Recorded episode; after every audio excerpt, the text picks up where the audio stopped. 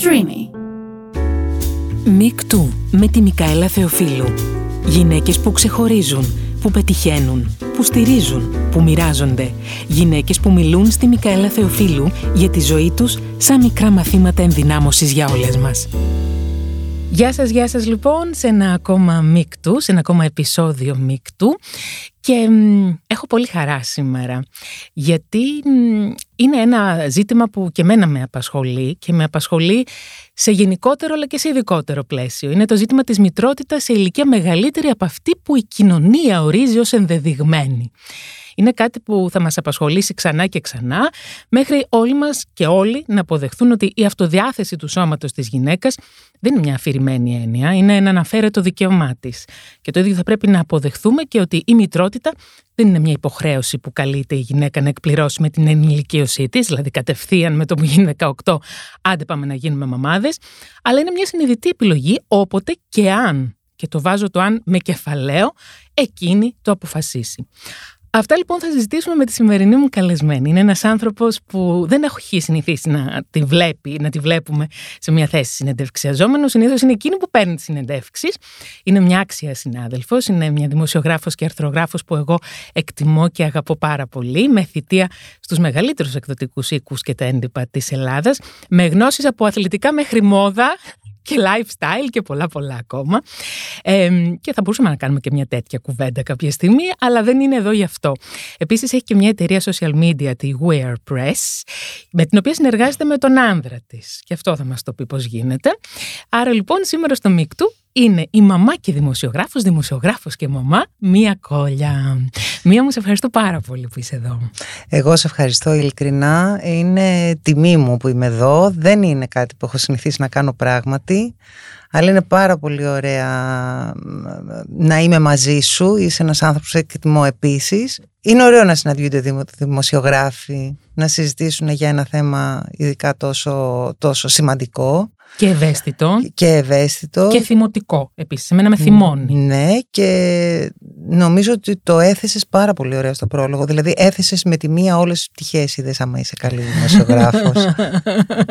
δηλαδή, το πρώτο είναι ότι δεν είναι υποχρεωτικό κάποιος να κάνει παιδί. Ακριβώς. Ε... Και δεν είναι η απόλυτη ευτυχία αναγκαστικά για όλους. Όχι. Νομίζω ότι δεν ξέρεις πόσο μεγάλη ευτυχία είναι αν δεν το κάνεις. Ναι. Ωστόσο είναι δικαίωμα της κάθε γυναίκας να μην θέλει ή και να μην θέλει να πει γιατί δεν έχει παιδί. Είναι φοβερό αυτό. Δηλαδή να ξεκινήσουμε από εκεί. Ναι. Είχα γράψει και ένα κείμενο στο Marie Claire κάποια στιγμή με αφορμή που πέσανε να φάνε της Σμαράγδα, την Καρύδη. Ακριβώς, που είχε πει ότι δεν θέλω να κάνω ναι, παιδί. Κάτι είχε πει η κοπέλα, ναι. δεν θυμάμαι. Δεν έχει όμως καμία σημασία. Είναι φοβερό δηλαδή ότι πρέπει να κάνεις παιδί και αν δεν κάνεις πρέπει να εξηγήσεις σε αγνώστους γιατί; Ναι, αυτό. Για ποιο λόγο; Δεν ξέρω καθόλου. Ειλικρινά δεν μπορώ να καταλάβω. Και εμένα με ρωτούσαν γιατί έκανα στα 50 παιδί, πώς, με ποιον, γιατί δεν είχα κάνει πιο πριν. Δηλαδή αναγκάστηκα τόσες φορές να πω ε, μία αλήθεια που εμένα με πονάει και είναι ότι είχα μία πάρα πολύ κακή σχέση 17 χρόνια, κακοποιητική σχεδόν ψυχολογικά, που τώρα ντρέπομαι που δεν είχα φύγει πιο πριν. Με όλα αυτά που συμβαίνουν, νομίζω ότι όφυλα και στον εαυτό μου. Όχι, δεν πρέπει να ντρέπεσαι. Ε, ήταν άλλες εποχές μία τότε. Δεν ήταν το ίδιο απελευθερωτικές.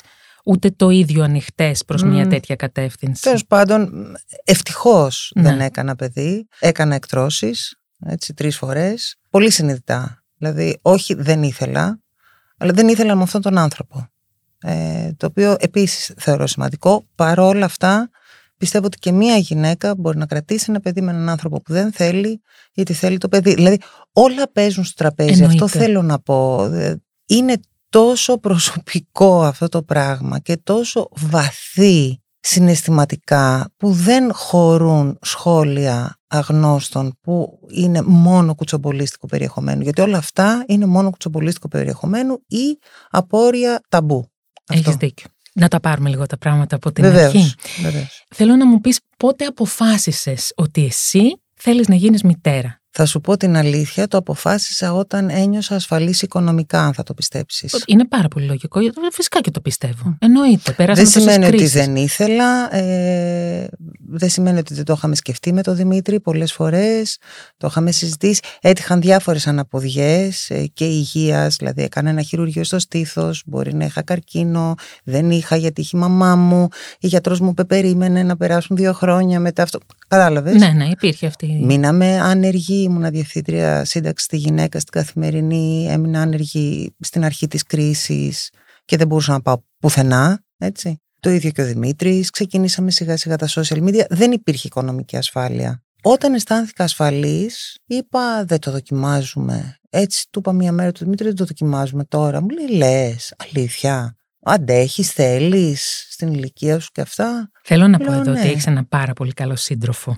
Ε, ε, ε, ε, γιατί πρέπει να το πούμε, εντάξει, σε ανταμείβει η ζωή κάποια στιγμή. Πραγματικά. Νομίζω ότι μου το χρώσταγε και τον Δημήτρη Πραγματικά το λέω, παρότι ε, προφανώς όπως όλοι οι γάμοι δεν είμαστε συνέχεια τέλεια. Ε, καλά εννοείται. Έχουμε πολλές ε, εντάσεις μεταξύ μας που οφείλονται και στο ότι δουλεύουμε μαζί και στο ότι είμαστε διαφορετικοί άνθρωποι, αλλά νομίζω και στο ότι κάνουμε τόσο στενή παρέα, είμαστε πάρα πολύ μαζί. Οπότε Ο κολλητός. Είναι και κολλητός μου και σύντροφός μου. Είναι όμως ένας ε, βαθιά γλυκός άνθρωπος και δεν ξέρω πώς να το πω, πάρα πολύ, θα το έλεγα δημοκρατικός άνθρωπος, δεν ξέρω πώς να το πω καλύτερα. Δηλαδή είναι ένας άνθρωπος που είναι μέσα σε όλα, σου αφήνει χώρο, θα του πεις αυτό, θα σου πει ναι, δηλαδή ακούει τα πάντα, δεν έχει τα που δεν έχει στεγανά, δεν έχει για τους άλλους ανθρώπους, δεν είναι έτσι καθόλου. Ε, οπότε ήταν πάντα πάρα πολύ υποστηρικτικός, πηγαίναμε χέρι-χέρι σε αυτό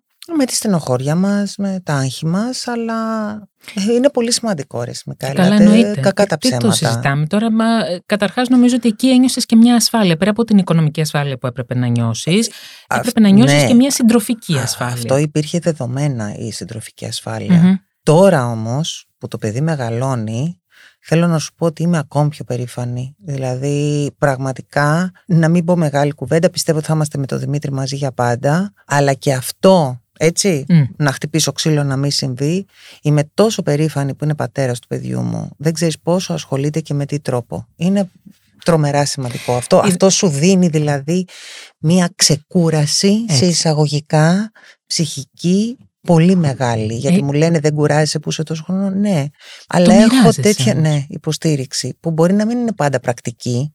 Όχι, δεν έχει σημασία. Το χρειάζεσαι όλο το κομμάτι. Ναι. Άρα, το αποφάσισα λοιπόν για να γυρίσουμε πίσω όταν αισθάνθηκα οικονομικά ασφαλής. Αυτό. Ωραία. Πέρασες από τη λογική της εξωσωματικής, της διαδικασίας αυτής; Σαφώς. Σαφώς. Υπήρχε το υλικό κατεψυγμένο. Mm-hmm. Ευτυχώς πήγαμε στο γιατρό, μου είπε ότι είσαι μεγάλη, δεν είναι εύκολο, έχουν μειωθεί οι πιθανότητες να μπορέσει αυτό το πράγμα να κρατηθεί. Ε, λόγω ηλικίας τα αγγεία είναι κουρασμένα, οπότε μπορεί να πάθεις εκλαμψία, δεν θυμάμαι πώς ναι, λέγεται κάπως έτσι, όλα αυτά. Θα πάμε βήμα-βήμα και αυτό. Είσαι διατεθειμένη χωρίς να έχεις μεγάλες ε, πιθανότητες. Είπα ναι, αυτό. Και για να καταλάβεις πόσο τυχερή ήμουν, να το πω έτσι, σταμάτησα ακόμη και τις ενέσεις αφού έμεινα έγκυος που κρατάνε υποτίθεται τη μήτρα πιο και δεν είχα ούτε μία παρενέργεια άλλη εκτός από τις ενέσεις, δεν είχα ούτε έναν μετό, δεν είχα, πρέπει να είχα την πιο εύκολη εγκυμοσύνη στον κόσμο. Ο γιατρός μου πια, ο γυναικολόγος μου δεν το πίστευε.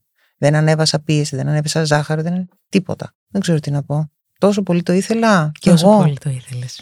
Και τόσο σωστά έγινε. Και έγινε στην ηλικία των 50.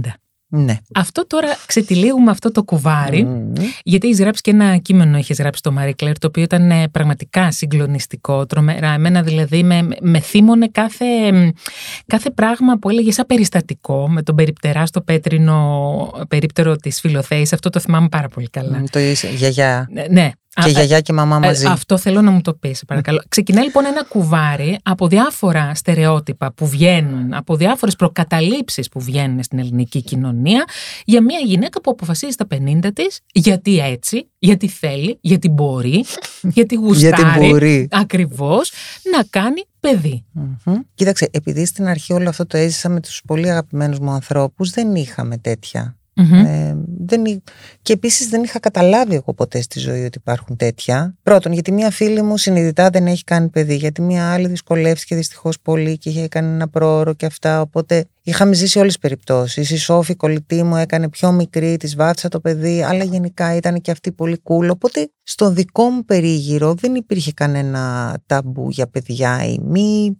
Εγώ είμαι μοναχοπέδι, είναι και η μαμά μου, δεν έχουμε συγγενεί, θέλω να σου πω. Οπότε όλο αυτό το πράγμα δεν υπήρχε στο νου μου. Δηλαδή εξεπλάγει πολύ, θέλω να σου πω, που δεν είμαι στον κόσμο μου, αλλά εξεπλάγει. Ναι, ναι, προ... ναι, εντάξει. Η πρώτη κρούση ήταν όταν πήγα να κάνω έναν υπέρηχο άνω κάτω κοιλίας, καμία σχέση με την εγκυμοσύνη. Το τακτικό μου ναι, υπέρηχο ναι, ναι. άνω κάτω κοιλίας, που αυτή η γυναίκα που μου τον έκανε είδε τα χαρτιά μου και μου λέει τώρα το θυμήθηκες. Αυτή ήταν η πρώτη της κουβέντα. Της λέω τι εννοείται; Έξι μηνών, εγώ εφτά. Μου λέει τώρα το θυμήθηκες Ξιάννη μου, λέει στην ηλικία σου να κάνεις παιδί. Λέω αλήθεια δεν σας καταλαβαίνω. Μου λέει έχεις μικρότερο άντρα; Λέω ναι, εγώ σαν ζώων εντωμεταξύ απαντούσα. Αντί να της πω, δεν σας επιτρέπω. Ναι, γιατί έχεις σοκαριστεί με, το, με, με, με την αγένεια. Γιατί απαντάω, ξέρεις, δεν ξέρω πού θα φτάσει αυτό. Με βοήθησε όμως πολύ. Έγραψα πολύ ωραίο κείμενο ναι, στο Μαρή Το θυμάμαι ε, πάρα πολύ. Ναι. ναι. Ε, και μου λέει, Έχεις μικρότερο άντρα. Λέω ναι, ναι. Τα ίδια μου λέει, έπαθε και η αδελφή μου. Είχε δύο παιδιά, 20 χρονών, παντρεύτηκε ένα μικρότερο, την πίεσε και στα 45 έκανε κι άλλα. Λοιπόν, και μαμά και γιαγιά μαζί είναι αυτή. Έτσι και εσύ μου λέει. Λέω ναι, OK. Okay. Θέλετε λέω να τελειώνουμε με τον υπέρηχο. Ναι, τι να σου πω, μου λέει, σε λυπάμαι και μουρμούραγε όλη την ώρα του υπέρηχου. Και λέω, μάλιστα, α, κάπως έτσι θα είναι. Ε, σε ένα άλλο τραπέζι, ε, τα Χριστούγεννα, με ρώτησε μια κοπέλα, θα θυλάσεις, είπα όχι. Πάλι ναι. αυθόρμητα, γιατί το είχα αποφασίσει. Ναι. Γιατί έτσι; Γιατί έτσι; Να, μη σου εξηγήσω. Ε, ναι, ναι, ναι. ναι. Ε, μόνο, γιατί, γιατί έτσι; Ναι. Και μου είπε γιατί; Τη λέω δεν ξέρω. Γιατί; Ω, πρέπει να θυλάσεις. Λοιπόν, και από εκεί ξεκινάνε όλα αυτά τα πρέπει, τα γιατί. Πρέπει και γιατί. Γιατί όλοι ξέρουν καλύτερα από σένα. Εννοείται. Εννοείται. Και γιατί ζούμε και σε μια κοινωνία που θέλει τους νέους να κάνουν και δουλειές, να κάνουν και παιδιά, να κάνουν και οικογένεια και να είναι μόνο οι νέοι. Δηλαδή, σε, το, το, και όταν λέμε νέοι, εννοούμε νέοι σύμφωνα με την ενδεδειγμένη ηλικία της κοινωνίας, έτσι. Ζούμε Αυτό. σε μια διεθνή εποχή νεότητας. Δεν είναι μόνο... Όχι εκτός από τους ναι. Αμερικάνους και τους Βορειοευρωπαίους που ταξιδεύουν μεγάλοι, που είναι η μόνη μας εικόνα ζωής των ηλικιωμένων, ναι. έτσι. Κατά τα άλλα δεν, ε, εμείς δηλαδή είμαστε δημοσιογράφοι για την Καραβανάδες, ε, πάλι. κασέλα ναι, του παππού, έτσι δηλαδή δεν υπάρχει αυτό. Ναι, ναι. Παρ' όλα αυτά να πω για τους νέους τουλάχιστον του επαγγέλματός μας λίγο να φροντίσουν τη γλώσσα και τα πράγματα που κάνουν και να δουλέψουν λίγο πιο πολύ γιατί θα συνεχίσουμε εμείς να έχουμε δουλειές και δεν θα έχουν νεότεροι. Εμένα μου έχει τύχει άπειρες φορές. Το οποίο με εκπλήσει. Λέω γιατί εμείς; Ναι. Δεν υπάρχουν τριαντάριδες. Δεν υπάρχουν κάτι συμβαίνει. Κάτι συμβαίνει ναι. πάντως. Ναι. Μεγάλη παρένθεση αυτή. Και άρχισε αυτό το πράγμα να, να γίνεται και πιο έντονο, δηλαδή αυτό το γιατί και πώς. Ζούμε λοιπόν σε μια κοινωνία νεότητας που δεν σου επιτρέπει στα 50 σε εισαγωγικά να κάνεις αυτό που γουστάρεις τόσο απλά. Ναι. Ζούμε όμως και σε μια κοινωνία, Μικαέλα, που πάντα ο άλλος ξέρει και θέλει να στο πει ρε παιδί μου. Δεν το καταλαβαίνω αυτό το πράγμα. Ναι. Εγώ αν δεν με ρωτήσεις, δεν θα σου πω κάτι, ειδικά αν δεν σε ξέρω. Είναι δυνατόν. Αυτό το αν δεν σε ξέρω που παίρνω αυτό που να σου χαϊδέψω την κυλίτσα, αυτό, να σε ρωτήσω. Αυτό ξεκινάει από ναι, εκεί, το να σου χαϊδέψω την κυλίτσα. Αχ, είστε έγκυος, ναι. αχ, πόσο μηνών. Ναι. Αχ, ναι, τι θα κάνετε, αγοράκι, κοριτσάκι, πώς θα το ονομάσετε; Ναι. Πώς θα το ονομάσετε, το, Α, το, όχι το, το, όνομα. Το, το Λέγατε γιαγιά, το, έχεις δίκιο, έχεις δίκιο. Ναι, τα έχω είναι όλο, αυτά. Είναι, είναι όλο. Είναι όλο. Είναι αντίδραση πάει αυτή. Και αν πεις δεν θέλω να μου πιάνετε την κοιλιά, θα πω να την ξυνή. Ναι, ναι, ναι. Που εγώ δεν είμαι καθόλου ξυνή. Όχι, παιδί μου, αλλά δεν έχεις δικαίωμα να είναι χωρικό ύδατο. Πώς το λένε; Είναι, είναι το σύνορό σου αυτή η κοιλιά. Όπως έλεγα, δηλαδή μετά αφού γέννησα, ότι η εγκυμοσύνη είναι εισιτήριο στην αδιακρισία. αυτό.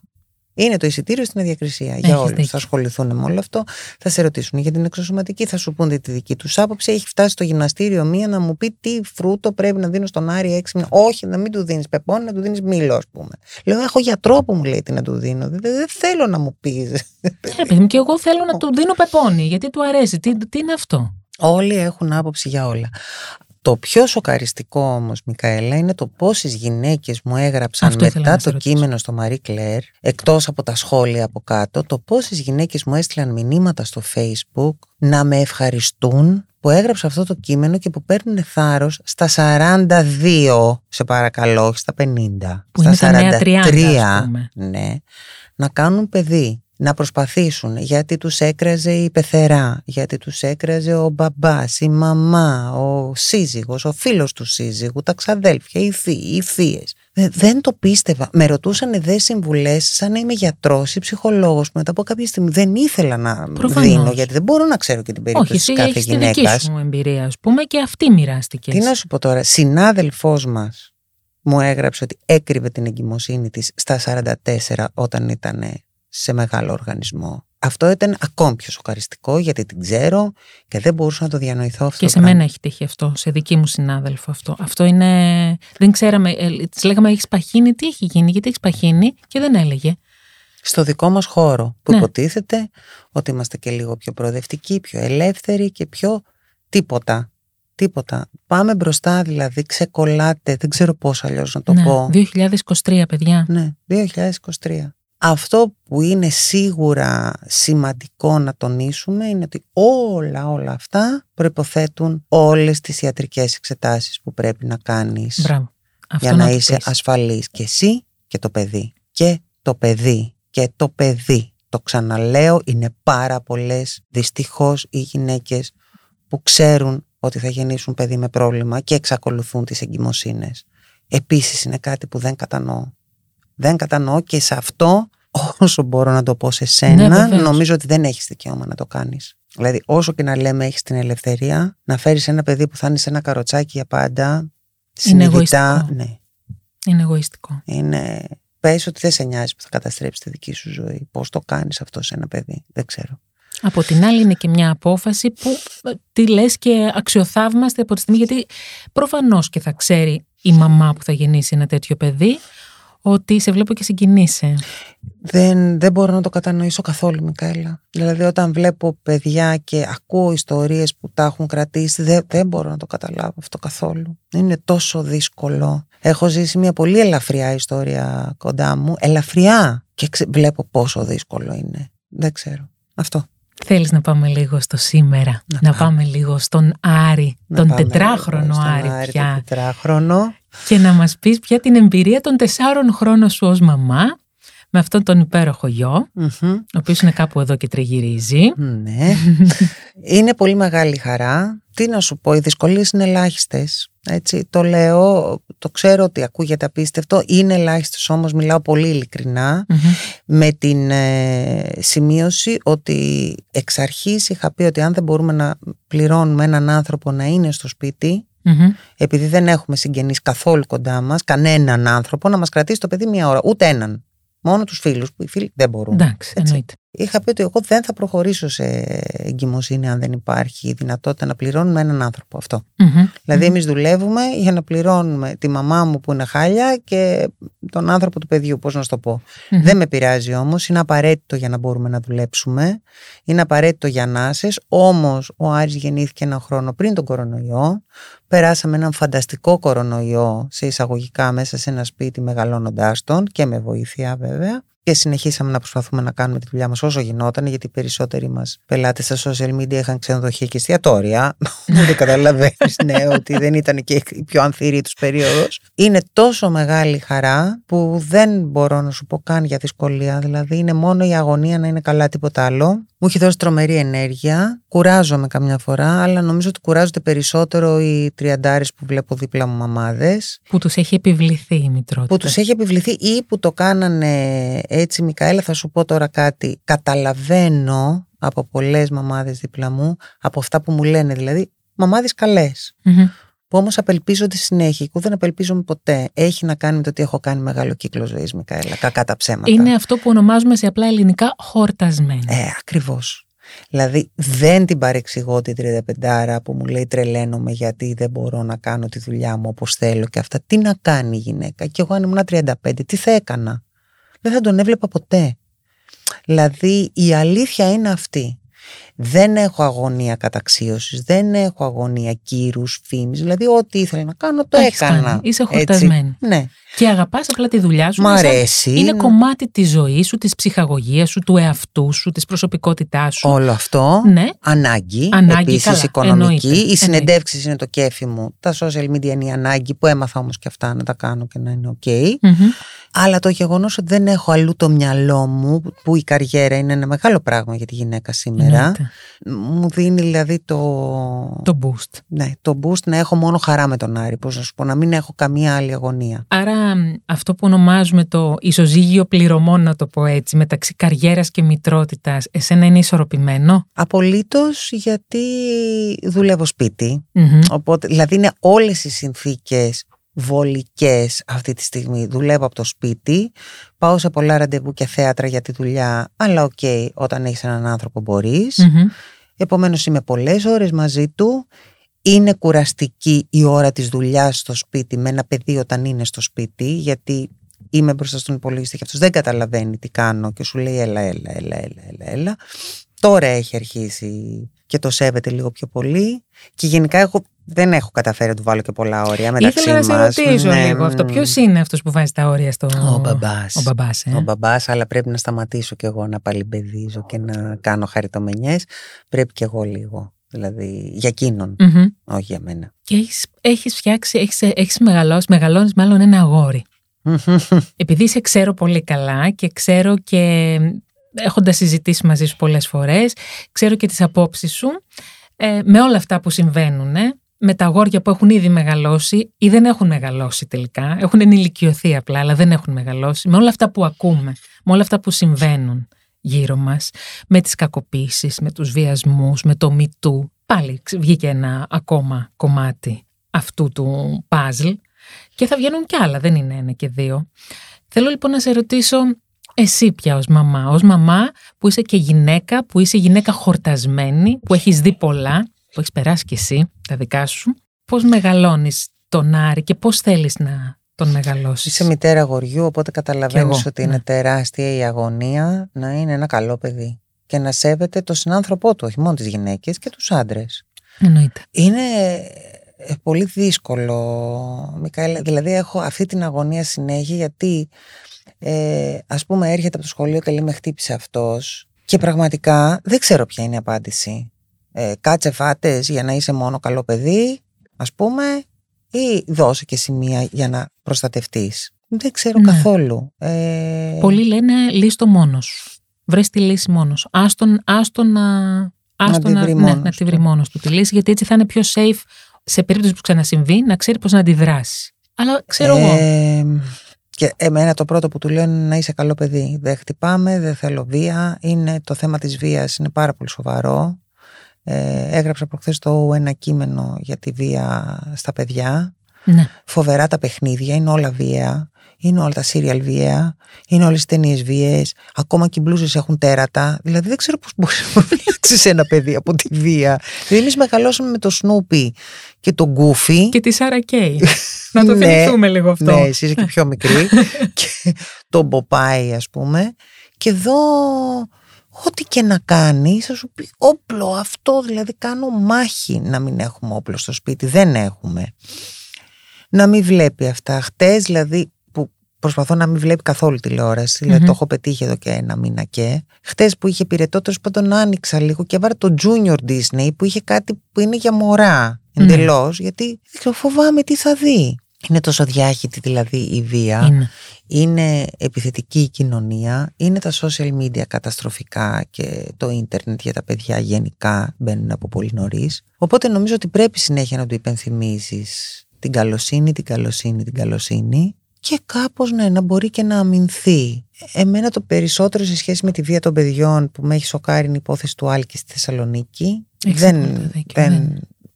Δεν, δεν μπορώ. Δηλαδή όταν έβλεπα ειδήσεις, δεν, δεν, δεν ξέρω ποτέ. Τώρα Έχω πρόσφατα λόγια για πάλι αυτές έγινε τις το άλλο. μανάδες. Στην Ακρόπολη. Δεν ξέρω Ναι, αν το διάβασες ναι. αυτό. Με δύο 17χρονους που μαχαίρωσαν ένα 18. Δηλαδή. Δεν- Είναι, είναι φοβερό το ότι πάνε και μαζικά και τραβάνε βίντεο. Ναι, ναι.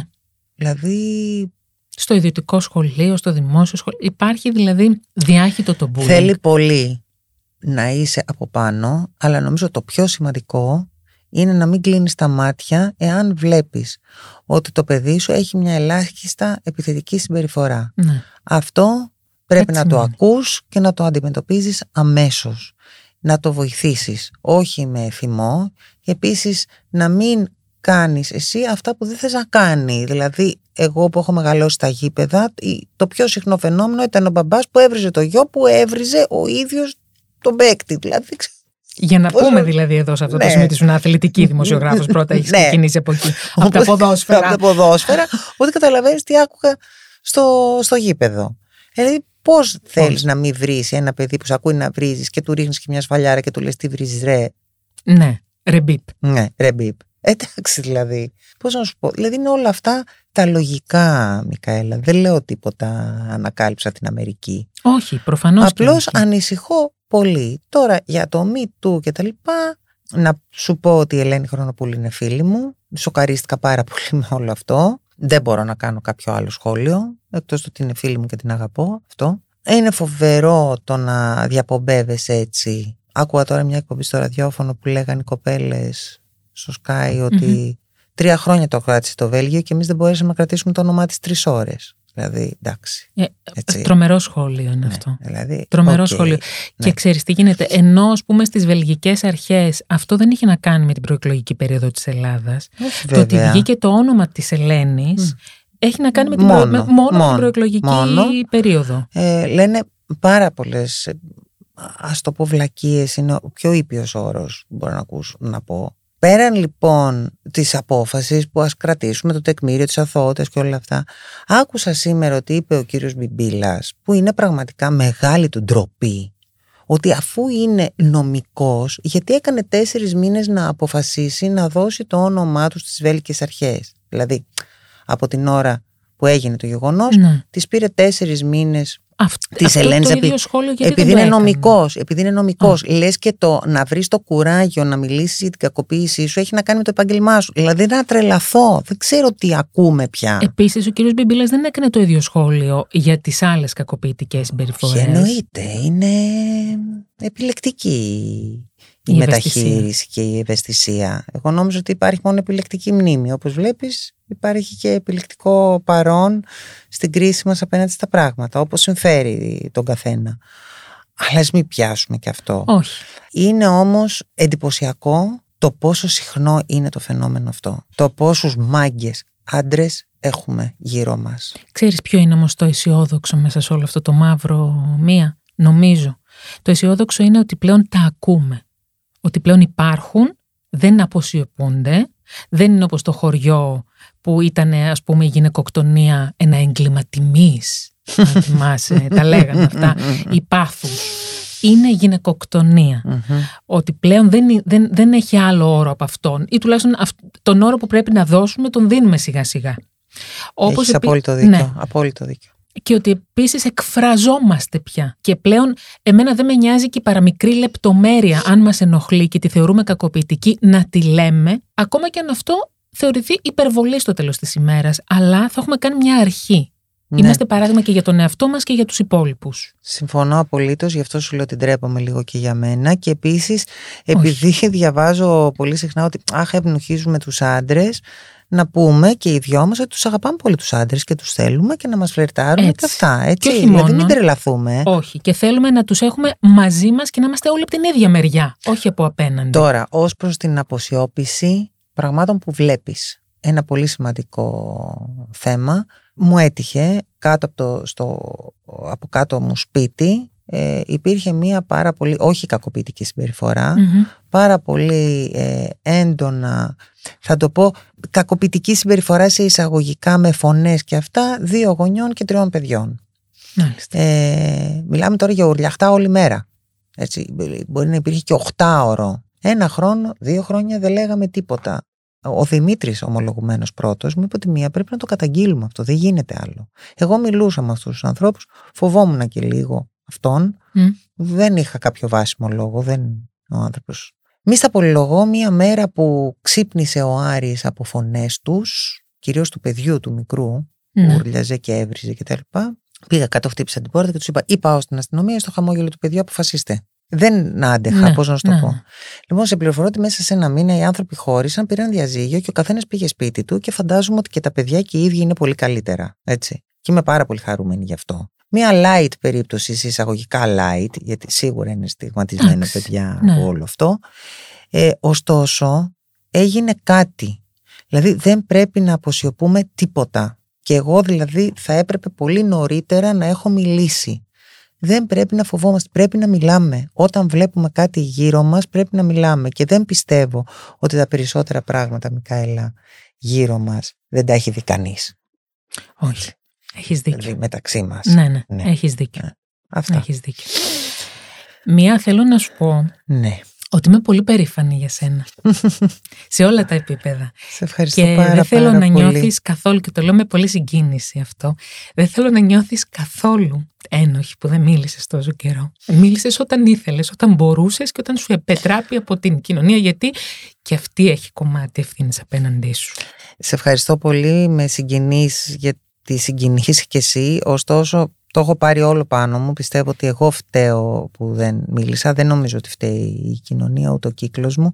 Είχα δικά μου ψυχολογικά θέματα. Όμως, είναι σημαντικό να απευθυνόμαστε σε ένα ψυχολόγο πολύ νωρίς, να το πούμε και αυτό. Βεβαίως. Γιατί οι άνθρωποι που σε χειρίζονται ψυχολογικά πολλές φορές μπορεί να είναι χειρότεροι και από αυτόν που μπορεί να σου δώσει ένα χαστούκι που λέει ο λόγος πάνω στα νεύρα του. Είναι Χωρί, βία. δεν εξοραίζω το Όχι, ξύλο προς είναι Θεού. βία. Είναι όλα βία. Είναι πολύ μεγάλη βία και είναι δυσδιάκριτη. Ακριβώς. Δηλαδή μπορεί Είναι να η πολύ- συμβαίνει υποχθόνια χρόνια, χρόνια, χρόνια, χρόνια και, Και εσύ να να, σε τρώνε. νομίζεις ότι πραγματικά σε αγαπάει αυτός που κάνει όλο αυτό το πράγμα. Σε ευχαριστώ πάρα πάρα πολύ που το λες αυτό. Ε, μου το χρώσταγε, μου το χρώσταγε. Εννοείται. Μου Σου το χρώσταγε. Η ζωή. Σε ευχαριστώ πάρα πάρα Εγώ σε πολύ. ευχαριστώ και πριν κλείσουμε θέλω να μου πεις. Τι ε, ωραία κουβέντα. Ήταν όμορφα πολύ. Πολύ. Ήταν πολύ όμορφα. και πολύ απελευθερωτική. Νιώθω σαν να... Δεν ξέρω τι να σου πω. Πιο ελαφριά. Σε ευχαριστώ πολύ. Ε, είναι μεγάλη μου τιμή. Δεν ξέρω Αυτό τι να αλή- πω. Αλήθεια είναι μεγάλη μου τιμή. Αλήθεια, πιο ελαφριά. Ε, μ, Τι να σου πω πριν κλείσουμε. θέλω να μου πεις να δώσεις εσύ Μμ. μέσα από τη δική σου ζωή ένα μήνυμα ενδυνάμωσης στις γυναίκες που σε ακούνε. Μμμ. Όποιο νομίζεις εσύ. Είτε ως μαμά, Ως με- σε μαμά, ως μεγαλύτερη- επαγγελματίας, ως επαγγελματίας, Ναι. Θέλω να τους πω να κάνουν αυτό που αγαπούν και γουστάρουν με όποιο κόστος, να επιμένουν παρά τις δυσκολίες, θα έχει δυσκολίες, αλλά να το κάνουν, ανταμείβεσαι πάντα και να επιλέγουν στρατόπεδο στη ζωή. Είναι σημαντικό να επιλέγεις στρατόπεδο Με και να ποιους θα μένεις πας; εκεί. Θα το πάρεις πίσω. Όλες σου τις καλές επιλογές που συμβαδίζουν με το ήθος σου ή με, το, με την αγάπη σου ε, ήθος, λέω το επάγγελμα, αγάπη το παιδί, θα το πάρεις πίσω. Ε, το ότι είμαστε εδώ σήμερα έχει να κάνει και με το ήθος μας Μικαέλα.